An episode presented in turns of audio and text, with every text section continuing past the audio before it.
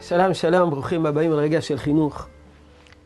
אנחנו עדיין בשבוע של מענה לשאלות, ועדיין ב, ב, אה, בדברים שנאמרו ביחס למבחן התוצאה, הזכרתי שחכמי ישראל הפקיעו את החינוך באופן חלקי מן ההורים, והעבירו את אה, משימת החינוך על מוסדות החינוך ועל בתי הספר וישיבות בגלל מבחן התוצאה, בגלל שסברו שמערכת החינוך יכולה להועיל יותר ולהצליח יותר מהבית.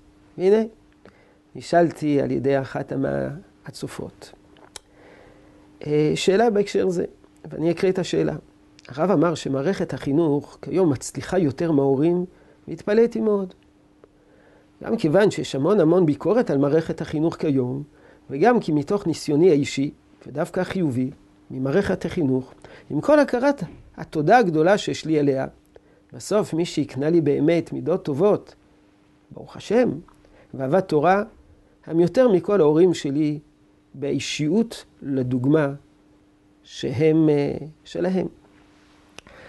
אז הצופה שואל, מה, מערכת החינוך היא מצליחה יותר מאשר אה, הבית? טוב, הדברים שהזכרתי כמובן אה, מבוססים, היו מבוססים על דברי חז"ל, על גמרא במסרת בבא בתרא, דף כ"א. הגמרא שם מספרת את תולדות התפתחות מערכת החינוך בעם ישראל, ואני אקריא את הדברים.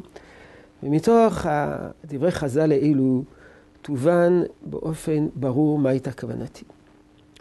אומרת הגמרא, זכור ברם, זכור אותו האיש לטוב, וישוע בן גמלה שמו. שאלמלא הוא, נשתכח תורה מישראל. שבתחילה מי שיש לו אב, מלמדו תורה. מי שאין לו אב, לא ילמד תורה. מה דרוש? מה למדו? מאיפה, למה מי שלא היה לו אב לא למד תורה? בגלל שכתוב בפסוק, ולמדתם אותם, ולמדתם אתם.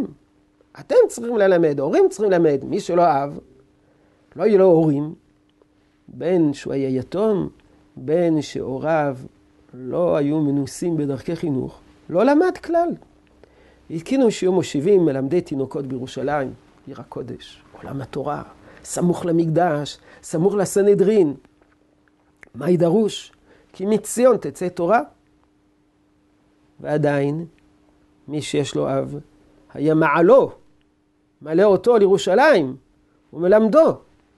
מי שאין לו אב, לא היה עולה ולמד.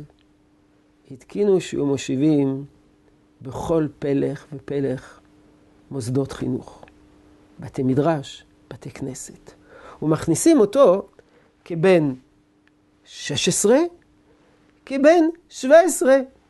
אבל מה קרה? מי שהיה רבו כועס עליו, מבעיט בו ויוצא, מרד גיל ההתבגרות. עד שבא יהושע בן גמלה ותיקן, שיהיו מושיבים מלמדי תינוקות בכל מדינה ומדינה ובכל עיר ועיר, ומכניסים אותו כבן שבע, כבן שש ובן שבע. הנה, ראו שהחינוך בבית איננו מקיף את כל הילדים, איננו תורם לכל הילדים, ולכן הקימו מערכת חינוך. זו הכוונה שבחנו את מבחן התוצאה, וכתוצאה ממנו שינו את כל דרכי החינוך. רצון שתשרה ברכה בעבודתנו החינוכית. שלום שלום.